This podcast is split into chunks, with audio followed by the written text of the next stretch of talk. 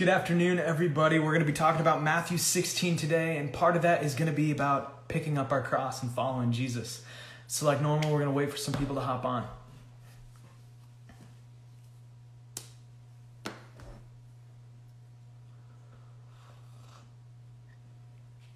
I'm going to go ahead and put it actually in the chat.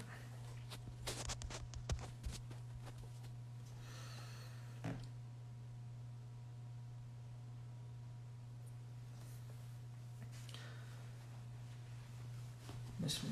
Jenny, hello. Hello, Sanja. Sonia. That's what I think your name is. Sonia. Hello. Jenny, are you working today? or earlier today? Or tonight?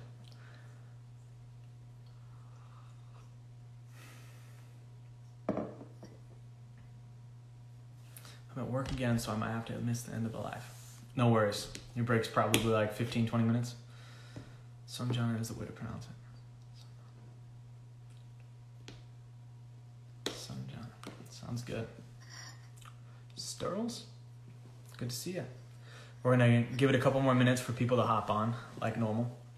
And then we'll start with the word prayer.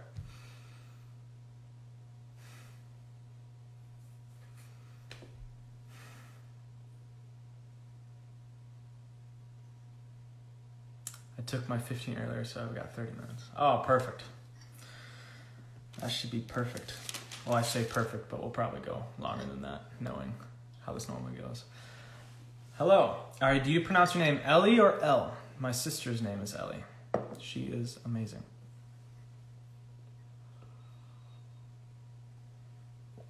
Once again, we're just going to give it a little bit longer for people to hop on and get going. Diego, it's good to see you, man.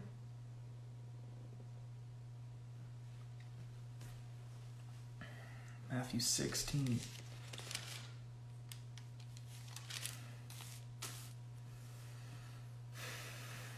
Sarah Friesen. Blake, thanks for hopping on, dude.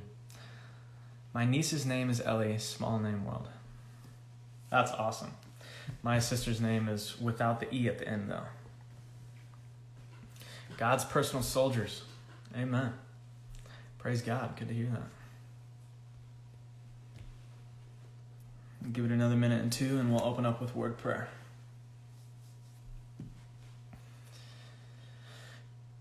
Hope you all are doing super well today. Um, for those of you on this morning, if you are on this morning, I am interested what you did today to step out in faith. What's up, Zach?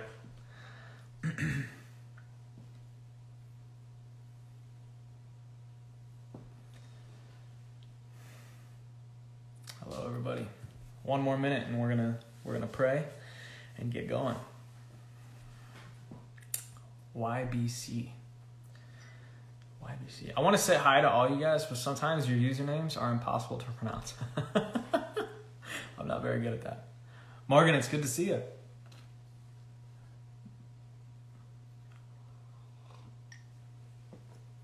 Jenny. You don't know my real name, right? I'm actually called Jennifer. I just prefer Jenny. It's a beautiful name, Jenny. And since you prefer Jenny, I will continue to call you Jenny.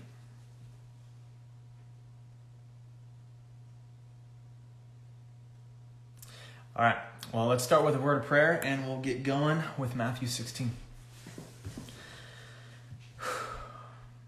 Heavenly Father, we come before you, Jesus, and we thank you for another opportunity to just read your word, to be on here together, to, to see what you have for us.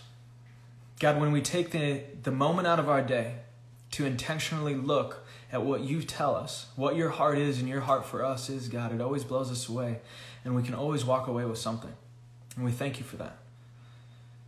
So, Jesus, I pray that you give us ears to hear, eyes to see, and a heart that's receptive to your love and what you have. Thank you, Jesus, in your name, in Jesus' name. Amen. Amen. so, Matthew 16. The Pharisees and Sadducees demand signs. This should go well. Let's go. And the Pharisees and Sadducees came. Already there, that's really big. Why? What's the difference? What, what is important about the Pharisees and the Sadducees? The Pharisees and the Sadducees were often bitter opponents. Here, though, they joined forces against Jesus. They saw him as a threat to their leadership and power. So that's very important to have the context of that. And the Pharisees and Sadducees came, and to test him, to test Jesus, they asked him to show them a sign from heaven. He answered them, Jesus answered them, When it is evening, you say, It will be fair weather, for the sky is red. And in the morning, it will be stormy today, for the sky is red and threatening. You know how to interpret the appearance of the sky, but you cannot interpret the signs of the times. Now, a couple things to point out here. Have you ever heard of that? Um, the sailors, the sailors rhyme, right? Red sky in morning, say, um, red sky at night, sailors delight. Red sky by morning, sailors take mo- warning. That's beautiful because it's also in Scripture. That's been around forever, and Jesus is actually saying that to the Pharisees and Sadducees here. You go, it will be fair weather uh, when it's when it is evening. You say it will be fair weather, for the sky is red, and in the morning it will be stormy today, for the sky is red and threatening. You know how to interpret the appearance of the sky but you cannot interpret the signs of the times. And so this is what Jesus goes on to say. He says, An evil and adulterous generation seeks for a sign, but no sign will be given to it except the sign of Jonah. So he left them and departed. So where's the problem here? We have to we have to know why Jesus is not offering a sign. Well, first of all, they're not looking for a sign in which he has already shown them. What do I mean by that? It's not the fact that they're asking for a miraculous sign, it's one, how they're asking, and two, that they're ignoring the sign that's already there. So, once again, Pharisees and Sadducees, often bitter opponents, except for this instance, they came together because they knew they could keep fighting, but Jesus, this Jesus guy, is going to be start start threatening their leadership positions. So once enemies, came together and started attacking Jesus. And they said, if you're the God, you know, give us a sign. So why is, what, what does the sign of Jonah mean? I got to flip over to the other side here, 1239. So, Jonah's rescue by God was a sign to the people of Nineveh that his message was from God. Jesus' death and resurrection will likewise be God's sign to the present generation. So, just like Jesus later in this chapter will rebuke Peter for stepping out of what God wants and into what man wants. What did they want? They wanted a sign right now that he was the, the Son of God. And Jesus was like, No, I've already told you, step in faith, step in expectation, and I will show you that sign when I die for you. And, re, and unify you for the first time with, with, with your Father. But they were like, no, obviously. And so that's why he goes, You know how to interpret the appearance of the sky, but you cannot interpret the signs of the times. These people knew Old Testament prophecy, right? They should be able to see how all these signs are playing into effect of how he, of how Jesus is the Son of God. But they asked for more. Why? To tear him down out of selfish, selfish deceit. So that's why Jesus rebukes them there. So now let's let's continue. The leaven, the leaven of the Pharisees and the Sadducees. When the disciples reached the other side, they had forgotten to bring any bread. This this section actually kind of made me laugh. Jesus said to them, Watch and beware of the leaven of the Pharisees and Sadducees. And the disciples, the disciples, they began discussing it among themselves, saying, We brought no bread. But Jesus, aware of this, said, Oh, you of little faith, why are you discussing among yourselves the fact that you have no bread? Do you not, do you not yet perceive? Do you not remember the five loaves for the five thousand and how many baskets you gathered? Or the seven loaves for the four thousand and how many baskets you gathered? How is it that you fail to understand that I do not speak about bread? So Jesus, Jesus looks at them and he says, Watch and beware of the leaven of the Pharisees and Sadducees. Walks away, right? Just picture this. Jesus walks away. And so now the disciples are looking at each other and they're like, What the puke does that mean? Why is he talking about bread? and, and Jesus is like, No, I'm not talking about bread. Beware of the leaven of the Pharisees and Sadducees. When they understood that he did not tell them to beware of the leaven of bread, but of the teaching of the Pharisees and Sadducees. It's, I found it, I can't, obviously, I can't tell if you guys are laughing or even found that a little bit funny on the other side, but I found that funny because it, it emphasized how, how much the disciples and everything had to learn. Yet they were willing, they were stepping in faith, they were following Jesus, but time and time again, Jesus had to open their eyes to the reality, the truth, who he was. And what's crazy, once again, this is all pointing to their transformation when the Holy Spirit, just like we have today, when the Holy Spirit comes upon them and transforms them. Right? so let's keep going. Peter confesses Jesus as Christ. This is insane. This is crazy. Now, when Jesus came into the district of uh, Caesarea Philippi, now this is important, right? So, this place was an important city, 25 miles north of the Sea of Galilee. It was the center of worship for various pagan deities, including Baal, the Greek god Pan, and even Caesar Augustus himself, who is regarded as a god in the official Roman region. So now, when Jesus came into this district, this city, he asked his disciples, Who do people say the Son of Man is? And they said, Some say John the Baptist, others say Elijah, and others Jeremiah or one of, one of the prophets. He said to them, and this is the same question I'm going to ask you today. But who do you say that I am? Who do you say that Jesus is? If he was standing, I want you to be serious about this. If he was standing, was standing in front of you just like I am right now. Sorry, I got to call somebody if he was standing in front of you just like I am right now, and he asked you, he said, Who do you say I am? What would you say? Who do you say I am? I'm going to be speaking actually on this, uh, parts of this, at a, an event in September 20th called The Stand. And actually, that's one of the um, that's one of the events that we're really looking forward to because what he, um, the main theme of it is who do you say Jesus is? so that's what Jesus says. He goes, But who do you say that I am? Simon Peter replied, You are the Christ, the Son of the living God. Now we have to understand how big that is. That how Simon Peter replied right there created this transition, and for maybe once in his lifetime, in all their lifetimes, the first time the disciples' eyes were open to the reality that Jesus Christ is the Messiah. But who do you say that I am? Simon Peter replied, You are the Christ, the Son of the living God. And Jesus answered him, Blessed are you, Simon Bar Jonah, which is like surname for the son of Jonah. For flesh and blood has not revealed this to you but my Father who is in heaven. And I tell you, you are Peter, and on this rock I will build my church, and the gates of hell shall not prevail against it. I will give you the keys of the kingdom of heaven, and whatever you bind on earth shall be bound in heaven, and whatever you loose on earth shall be loosed in heaven. Then he strictly charged the disciples to tell no one that he was the Christ. So we have to break this down, right?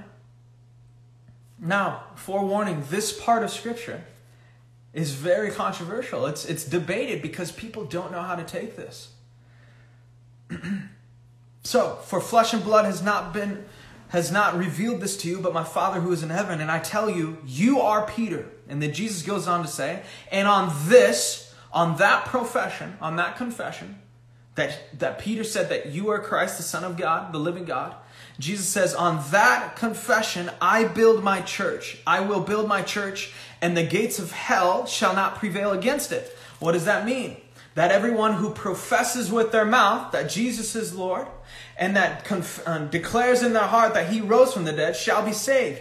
On that confession, Jesus built his church, will build his church. And on that confession, the gates of hell shall not prevail against you.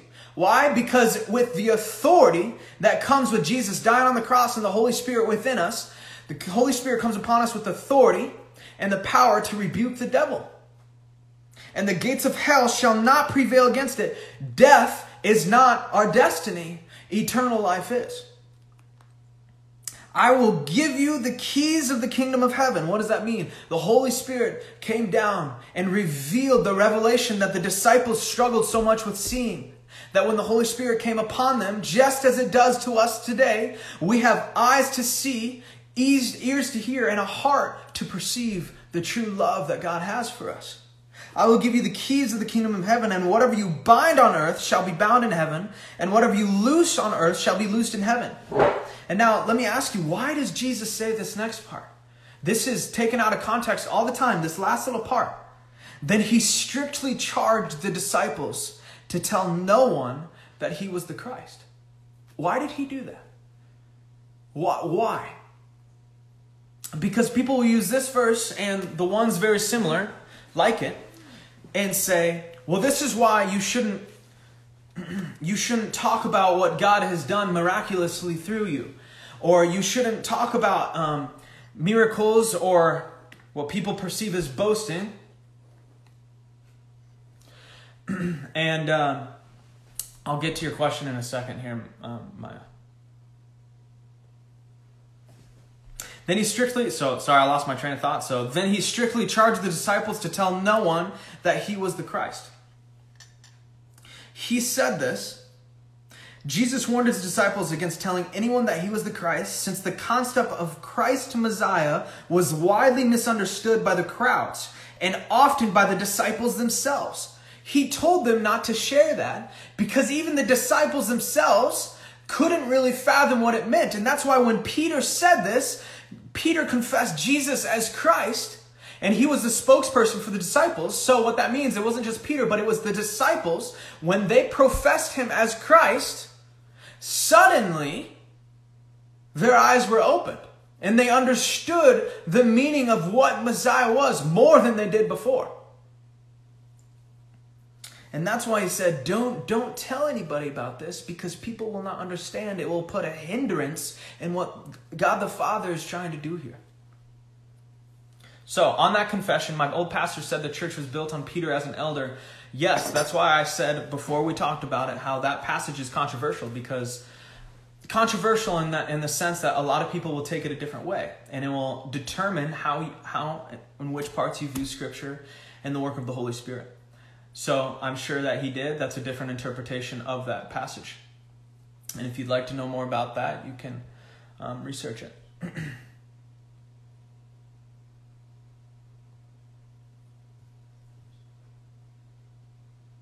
yes, Blake. New Te- N.T. Wright talks about the Jewish people had a wrong focus on what the Messiah was coming to do. if you would like to know more about that, just look up what they believe about the Messiah today and how he's coming. So, is this sinking in? Are you understanding the the depth of the reality of what Peter, being the spokesperson for the disciples, so the disciple, disciples now saw? They admitted Jesus as Christ. That is huge.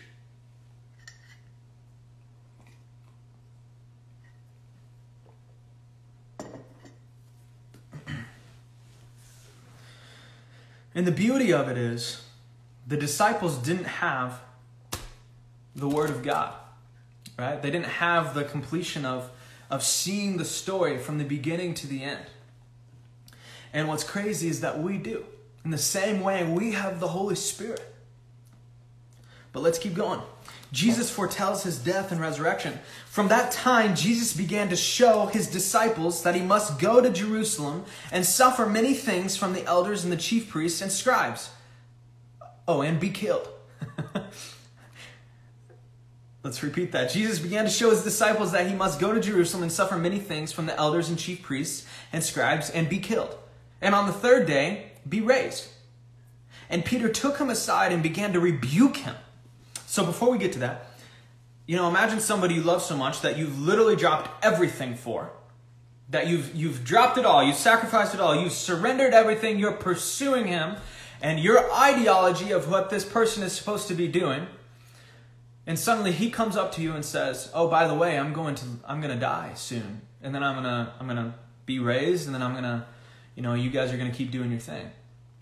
So this will give context to Peter's reaction. And Peter took him aside and began to rebuke him, saying, Far be it from you, Lord, this shall never happen to you. And Jesus turned and said to Peter, Get behind me, Satan. You are a hindrance to me, for you are not setting your mind on the things of God, but on the things of man. Can you imagine being rebuked by Jesus like that? Oh, that just I kind of gives me shivers right now thinking thinking that my my Lord and Savior rebuked someone like that. You know, especially Peter who who loved him, who probably had a at least deemable good intention behind what he was going. Yet, even with the good intention, we have to acknowledge that his mind, just like ours sometimes, are set on the things of man rather than the Son of Man himself. I mean, the Son of God himself, not the Son of Man, Son of God himself. And so Peter went up to him and he said, Far be it from you, Lord. This shall never happen to you. Little did he know he was hindering the very thing that would save him and unite him with God the Father.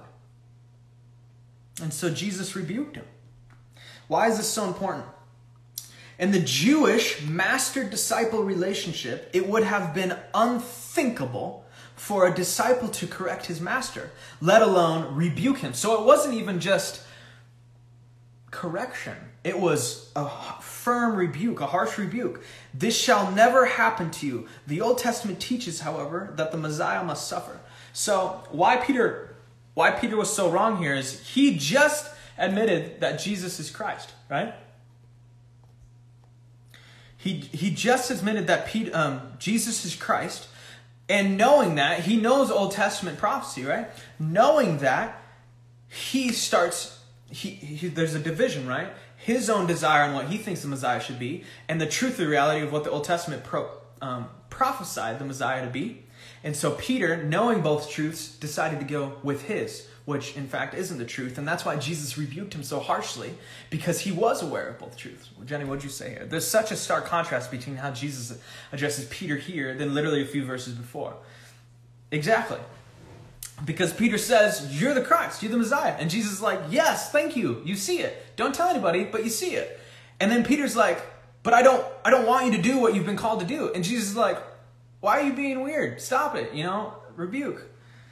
Probably not like that. That's maybe how I would have done it, but no, I'm kidding. anyway, so, um, yeah, 22. Get behind me, Satan. You are a hindrance to me, for you are not setting your mind on the things of God, but on the things of man. Powerful. And now here, here's one of my favorite parts of Scripture. I say that every single live stream, but it's true.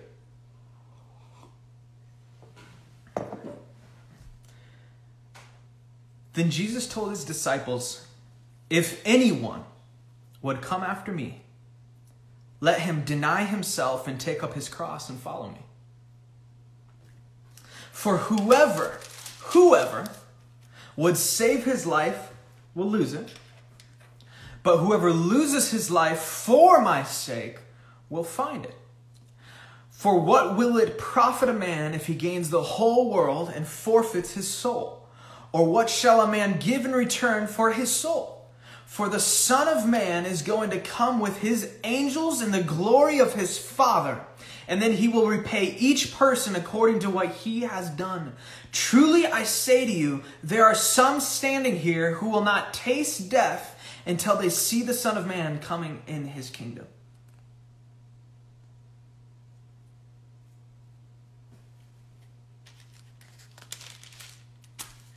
Have you guys read that before?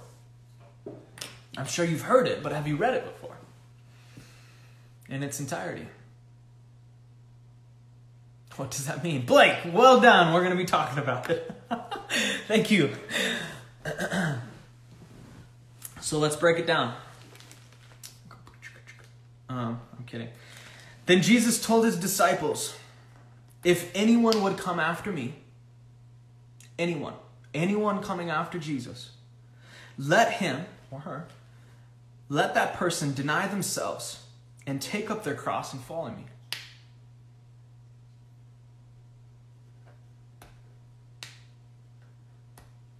How beautiful is that? If anyone would come after me, let him deny himself and take up his cross and follow me. So, what does that mean? When we think about, yeah, we'll break it down, guys. Don't worry. Think about when when you pick up your cross. What does that mean? Before Jesus died, the, the cross was a sign of death and condemnation.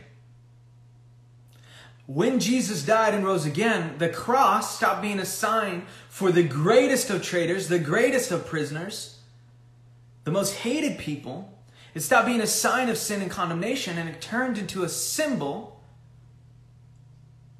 of life, of faith, freedom, and victory. And so, what does it mean when you say deny yourself and take up your cross and follow me? It's to get on one knee it's to get on one knee, to bend down, to bow in reverence and obedience, and submit yourself to God, picking up faith, freedom, and victory, and pursuing after Christ because He enabled you to do so. So let's next verse 25. For whoever would save his life will lose it. So whoever saves his own life in the sense of you know what? I'm not actually going to pick up my cross and pursue Jesus. I'm going to save myself from doing that and do what I want to do. He will lose it death, eternal damnation. But whoever loses his life for my sake will find it. So I submit my desire, I submit my experience, I submit my tradition, I submit my addiction, I submit all these different things. I submit my depression, I submit my anxiety, I submit, and I'm just listing things here. I submit my addiction to alcohol, alcoholism. I submit all these things. And so I lose everything. I, I am, you know what, God, I want you and nothing else. And if that means it has to be everything gone, then I'm okay with that. And Jesus says, and whoever loses his life for my sake, well, he will find it because he has entered into eternity with me. For what will it profit a man if he gains the whole world and forfeits his soul? Or what shall a man give in return for his soul? That's why Jesus talks about that. The greatest reward, not the greatest reward, a significant reward and blessing that you can reap is whenever you go and save a soul, right? If you view that in the size of currency, saving a soul, that makes it very objectified. That's not what I'm trying to say. I, I can't quote exactly what Scripture talks about, but Jesus puts an emphasis on how much it means the treasure behind saving souls. And that's our call to evangelism, right? That's our call to go spread the gospel with other people. Or what shall a man give in return for his soul? For the Son of Man is going to come with his angels in the glory of his Father. And then he will repay each person according to what he has done. So, in a way, Jesus is calling for obedience here, right? Now, in a way, he is. He's calling for obedience. He says, okay, we're not saved. You're not saved by works, right? We're saved by grace through faith. But Jesus opened it. He died for all the world. He opened the door into eternity, into his house, and he calls us to step in. So we profess with our mouth, we, we become saved, right? Because of what Christ has done. And now the fruit of what we do, the fruit of what we do is a sign of what's been done for us. For the Son of Man is going to come with his angels in the glory of his Father, and then he will repay each person according to what he has done. So he will hold accountable to each person whom they chose. God to submit themselves and follow Christ, or to pursue themselves for a temporary joy. He will hold each person accountable to that. Truly I say to you, there are some standing here who will not taste death until they see the Son of Man coming in his kingdom. How powerful is that?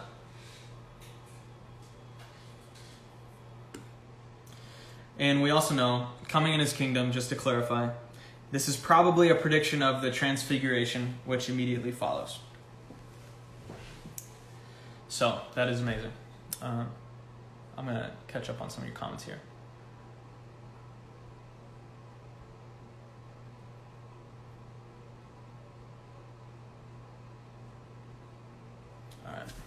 caught up.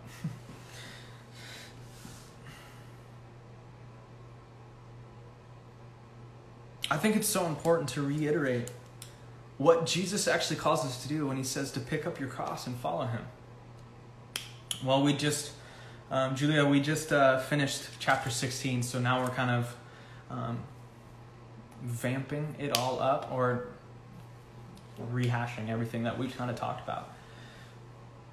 I think we need to re emphasize and be intentional about what Jesus actually calls us to do when he says, take up your cross and, and follow him.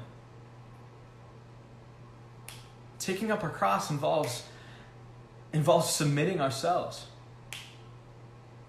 Taking up our cross involves bending down in reverence, submitting on one knee, saying, saying, God, you are worthy. He says, Who do you say I am? You are God. Who do you say If, if you said, when I asked you that question earlier, who do you say I am? How would you answer that? Well, you're Jehovah. You're God, Jehovah. You are the Christ. That should change depending on how you answer that question. That should change how you live your life. Who do you say uh, you are Jehovah Rapha? You are you are healer. I am a healer. You believe that? Yes, I do. All right, well, go and heal. Be healed. Who do you say I am? Oh, you are the God that set us free from sin. You believe that? Walk out. Walk out of sin. You are free from that. Because of what I've done for you. Because of the Holy Spirit upon you, you have the ability to walk away. You have the authority to rebuke the devil. Who, who do you say I am? Well, you're the God that gave me identity. You're the God of identity. What does that mean? Well, then when you look in yourself in the mirror or in your, your selfie camera, whatever it is, that the only thing that you should see is, is praises being lifted to God for who you are. Not the immediate judgment that we're so often forced on ourselves. Oh, I'm not. I wish I was skinnier. I wish I was more attractive. I, this, that, and the other. Who do you say I am? Well, you are God. What does that mean for you? What does that mean for me? Man, jeepers.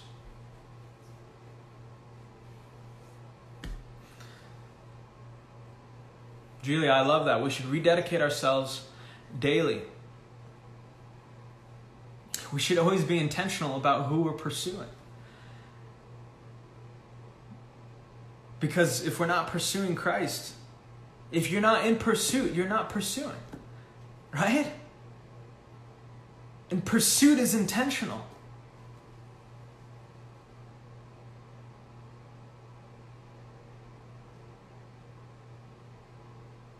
All right, we got a comment here. Michael, but in the Bible, in the Bible, it states that if you deny God in front of people, Jesus will deny you in front of God. So if, in the statement of picking up your cross and following Jesus, what does it mean? Um, bit confusing. I'm trying to I'm sure it makes sense to you, Allie. It's good to see you. I'm coming back to Dort today. I will see you later, maybe. Um, well, yeah. If you if if you have known the truth and you deny God, you say, you know what, God, I'd rather not surrender myself. I don't want to pick up my cross and follow you. And you deny God, then Jesus, obviously, right? He died for sinners. He died for all the world, but that gift is only given to those who accept the gift, right? Receive.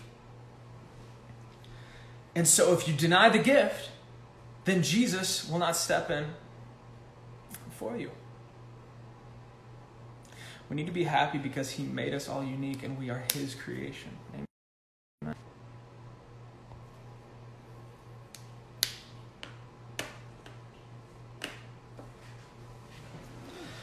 I had a quick question. So, if Peter was able to recognize Jesus, does that mean that only through God? So, if Peter was able to recognize Jesus, does that mean that only through God can you see who he really is? Well, let's go back to what that passage says, right? So, Jesus says to him, But who do you say that I am? And Simon Peter replied, You are the Christ, the Son of the living God. The Son of the living God. And Jesus answered him, Blessed are you, Simon Bar Jonah, son of Jonah, for flesh and blood has not revealed this to you, but my Father who is in heaven. that only through God you can see who He really is.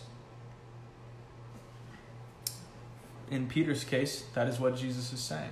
And I know that has further implications, and we could try to talk about that if you want. Jenny, thanks for joining us.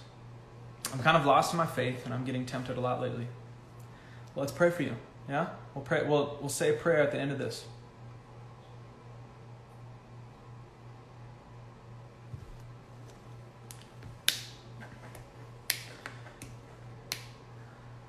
McKay.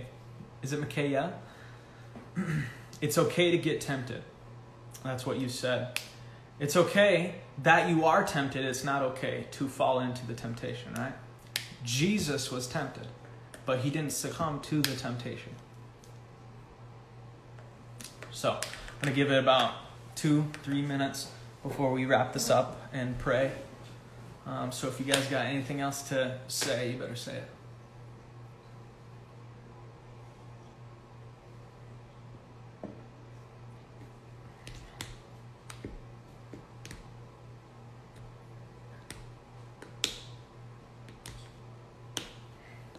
Julie, I'm going to have to look into those verses. Anytime, anytime you see what seemingly is a contradiction, when you think contradiction, think context. Contradiction, context. Right? So, seemingly, you just asked about a contradiction. Look at the context of both verses and you might you will find your answer. Zach, praise God. Yesterday, God set me free from my anxiety, and it's amazing. Hey, bro, no pressure, but that's an amazing testimony. And if you wanted to share that with people on your story, whatever, and tag us, I mean, that's amazing. You don't have to do that. That's not why we did that. That's not why we prayed for you, anything like that. But that is an amazing testimony of God's work, and I'd encourage you to let people know that. Every day. Hi, I'm at work, but I listen to you in between calls. Praise God. Thank you for that.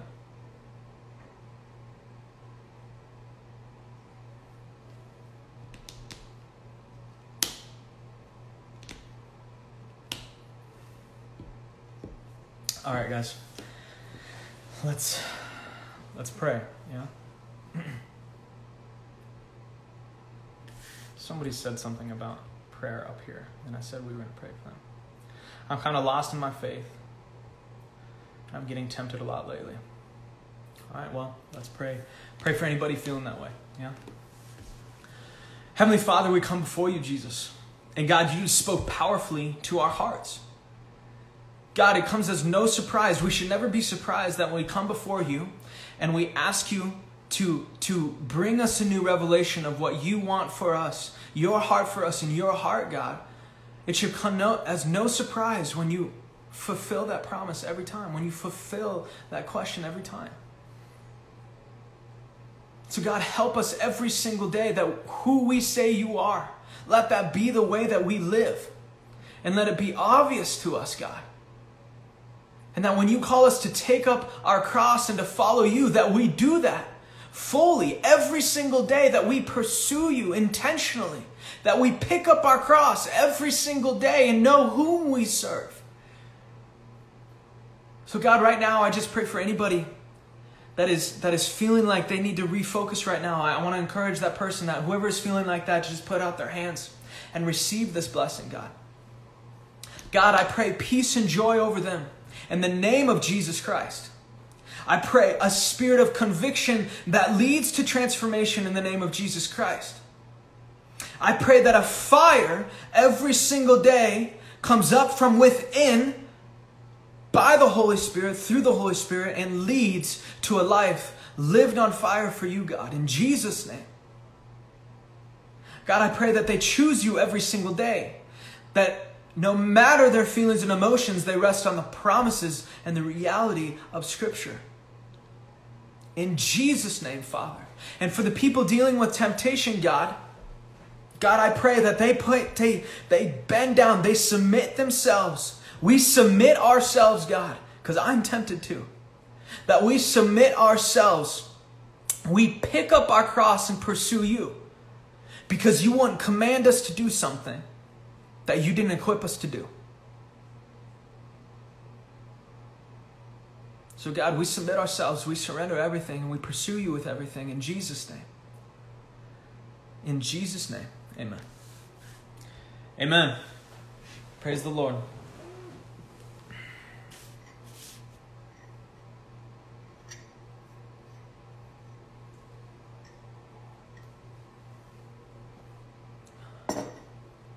All right, y'all. Well, we're going to get to the transfiguration tomorrow. Zach says, I didn't know this until like yesterday or the day before, but asking Holy Spirit to fill you every day, you just feel more and more of Him in you daily. Amen. I've asked the Holy Spirit to fill me in the past, but God says, He promises, draw near to me and I will draw near to you. When you wake up and the first thing you do is, God, fill me. Holy Spirit, fill me. Help me pursue you, Father. He's faithful. He asks you to do that. He's faithful to equip you to do so.